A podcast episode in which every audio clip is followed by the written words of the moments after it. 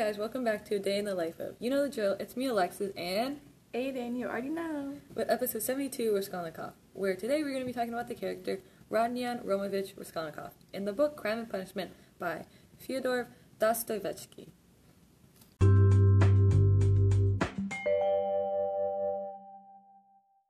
So first off, if you're new to this podcast and you decide to start with this episode, episode 72, I don't know why you would do that, but if you did, this podcast is where Alexis and I talk about what it's like inside criminals, sociopaths, and psychopaths' minds, so you can get a deeper meaning as to why these criminals have done what they've done.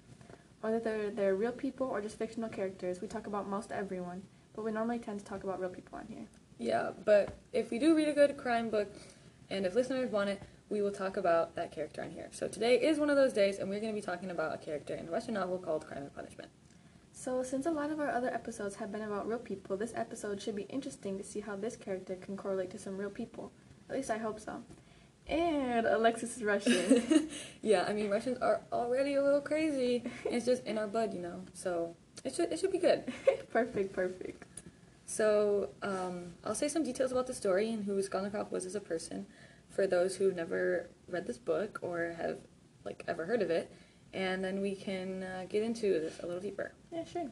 Okay, and I just want to say um, that we're going to be referencing Rodnian Raskolnov- Raskolnovich as either Raz or Raskolnikov, uh, either this throughout this episode to make it a little easier to follow along with the plot and all these other like Russian names. Yeah, that'd definitely be good because we, at least when I read it, the names were like the biggest thing, like a main thing that threw me off. Yeah, yeah, same. Okay, so in the beginning of the book, um, Raskolnikov is in his little apartment asking himself if he should kill his landlady because he owes her several months of rent. He then sneaks out of the apartment because he doesn't want to see her and goes about his day still thinking if he should kill her or not. Then, a few chapters later, he goes and sits under a tree and ends up falling asleep. And he has this very vivid dream where he kills his landlady with an axe, but wakes up and realizes it was just a dream. And he's telling himself that it's just a dream and he could never mentally be able to kill someone. Then, in another chapter, he ends up going to a tavern and hears a police officer and a student talking about the pawnbroker, Alonia, and how she is mean and she would be better off dead because no one uh, likes her. So, so then he sees that this is like a call from God Uh-huh. to kill her because of course, of course. because it couldn't have been a coincidence that they were talking about her and she and that he just had this dream about her. So then Raz ends up uh, going home after hearing this, and he overhears his pawnbroker and her sister, uh, Liz Lizaveta, talking about how like Lisa is going to the store, so Alonia will be home alone. So he sees this as a perfect time to commit this murder on his pawnbroker instead of his landlady because he ends up channeling his anger from his landlady towards this pawnbroker. So Lisa then leaves and leaves Alonia by herself. So Raz goes downstairs and gives her a cigarette case that's tied in a knot. So she turns around and tries to undo it. And then this is the perfect time for Raz, and he takes out his axe and ends up killing her. But he ends up killing her with the blunt side, so he, it takes him a couple times. Um, so then her sister ends up coming home early and sees that he uh, killed her, so he ends up like having to kill her too. Um, so then the neighbors come over to check on everything, and then they go down to the landlord to see if they can like open the door. And when they do that, Raz ends up sneaking out to this room where there's some painters, and like they're painting something, and then he uses that as a disguise so he can make it to his apartment. Um, he ends up washing his axe off somewhere else other than his apartment, and he ends up returning the axe to his original place, then makes his way home again. So in part one, chapter five, there is this. He refers to God a lot, and so um, he's like making a lot, like a note about religion a lot. So he's kind of saying like, "Thank God," like it was just a dream, or like, "Good God, this is terrible. I can't do this." Um, like he then he later says, "Lord," he prayed, "Show me a path. I renounce that accursed uh, dream of mine." So Yeah, that like relates to what you said before, like the call of God, call from God to like kill her. Like that's interesting. Um, okay, so basically, yeah, Raskolnikov was an unstable young man. He lived in St. Petersburg, Russia, and at that time he really did not have a lot of money. He had no job, no degree, whatever. So that brings us into the first point, which um, Raskolnikov he basically like alienates himself from society and human nature, um, and he like doesn't believe he's the same as the other people around him. Um, in chapter one, there's a quote that says, He was so immersed in himself and had isolated himself so much from everyone that he was afraid not only of meeting his landlady, but of meeting anyone at all. So, like, he was just, like, socially awkward, you know. Um, and I think this really, like, led him to be able to better kill the two women because he was so alienated and he didn't, he couldn't relate himself with them. He couldn't make a connection, like, so he just didn't like have any like empathy or anything for them. Mm-hmm. So yeah. Yeah.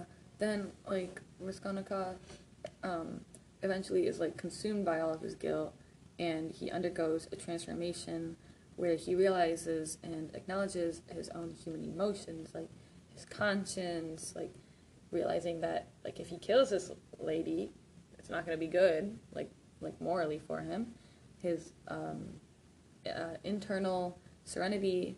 He ends up like embraces his human nature, and like uh, now, like the readers are now optimistic, despite like how Raz has ended up killing this lady. Like they're optimistic that he will become like a better person.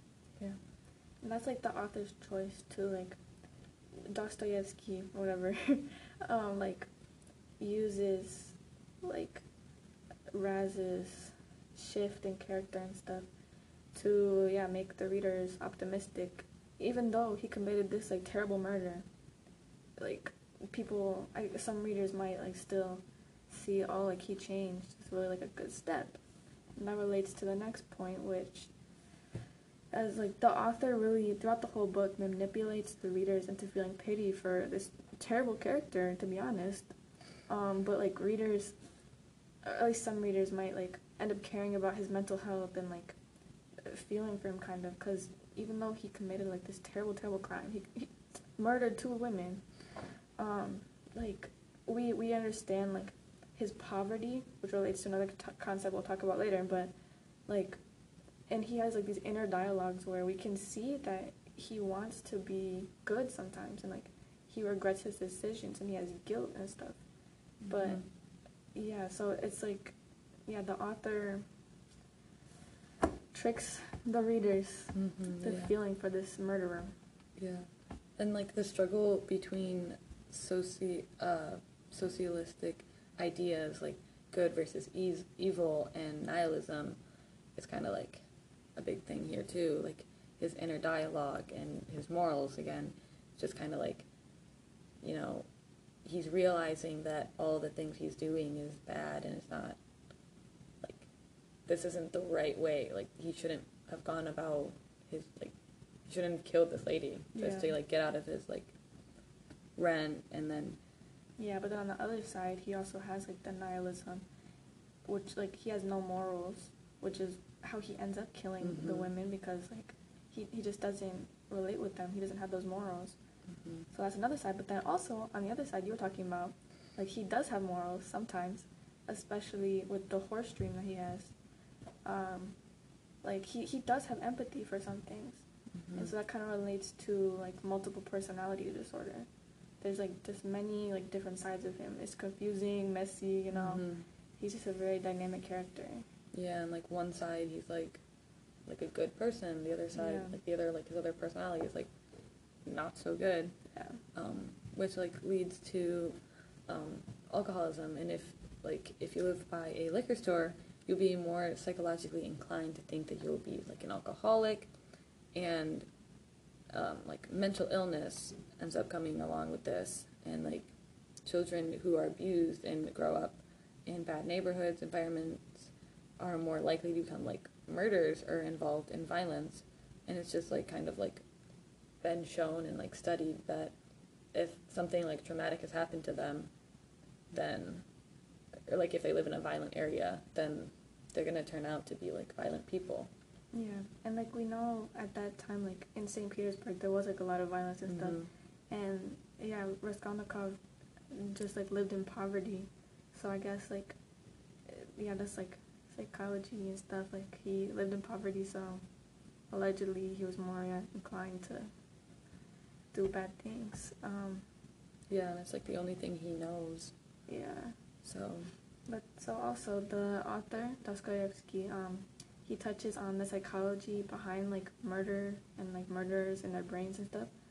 Um, and I thought that really related to like media nowadays, and we hear about like school violence, school shootings and stuff, and I think like a lot of times like in the media, they share like a backstory for like their murderer, like the shooter or whatever, like they'll say either oh they were a normal student you know they popular straight A Mhm. had friends yeah.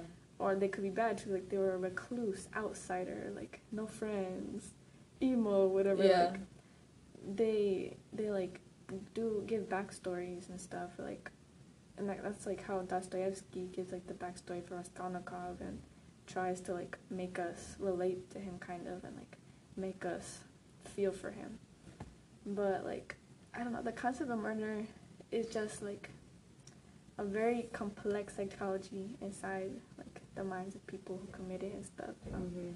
it's all very crazy so this all goes in with this um, idea that I found by James Garbarino. He said that the worst criminals can be the most capable of change. Um, so this is this is like in the story of Raskolnikov, how he committed a murder, but we see him like um, grow as a person and like change. And there was an example I read about how there was a person who planned a Columbine-like shooting. Um, he didn't carry it out, but he planned it, and I, I believe he went to jail, and then he got out, and he eventually like went on to lead like a normal life, I guess. He had a wife, a family, and that's just that was just really interesting to me, like how he he could do such a terrible thing, but then later in his life, apparently like change so much, have a family and everything, like be a normal person. Yeah. Yeah. And then um, Dostoevsky uses like coincidences throughout the novel to make readers like question whether the events that happened and the actions like characters do are out of their own like free will or if it's just fate and the student uh, that was talking to the policeman at the tavern where like Raz like does usually not go is like that a coincidence? Or is it like fate you know? Like it's kind of like justification for the murder. Like is it fate? Is it like something that he's like bound to do? So Yeah, because it's interesting. Like, we know that he doesn't usually go to taverns and stuff, and just that one time that he was there, like, coincidentally, they were talking about something he was already thinking about. yeah and then it goes on to saying like or like Raskolnikov's like paranoia that people have caught on to him or he like thinks that and he thinks people know what he's done but they really don't and then it leads to like his guilty conscience and he's like really guilty and he confesses what he's done and like turns himself in because that would be the rightful thing to do even though like you don't want to go to like jail or you know so Yeah, so basically, that's all we have for today. Um, I'd like to thank Greg Skur, who prompted this episode of The Day in the Life of. Um, yeah, thank you for listening.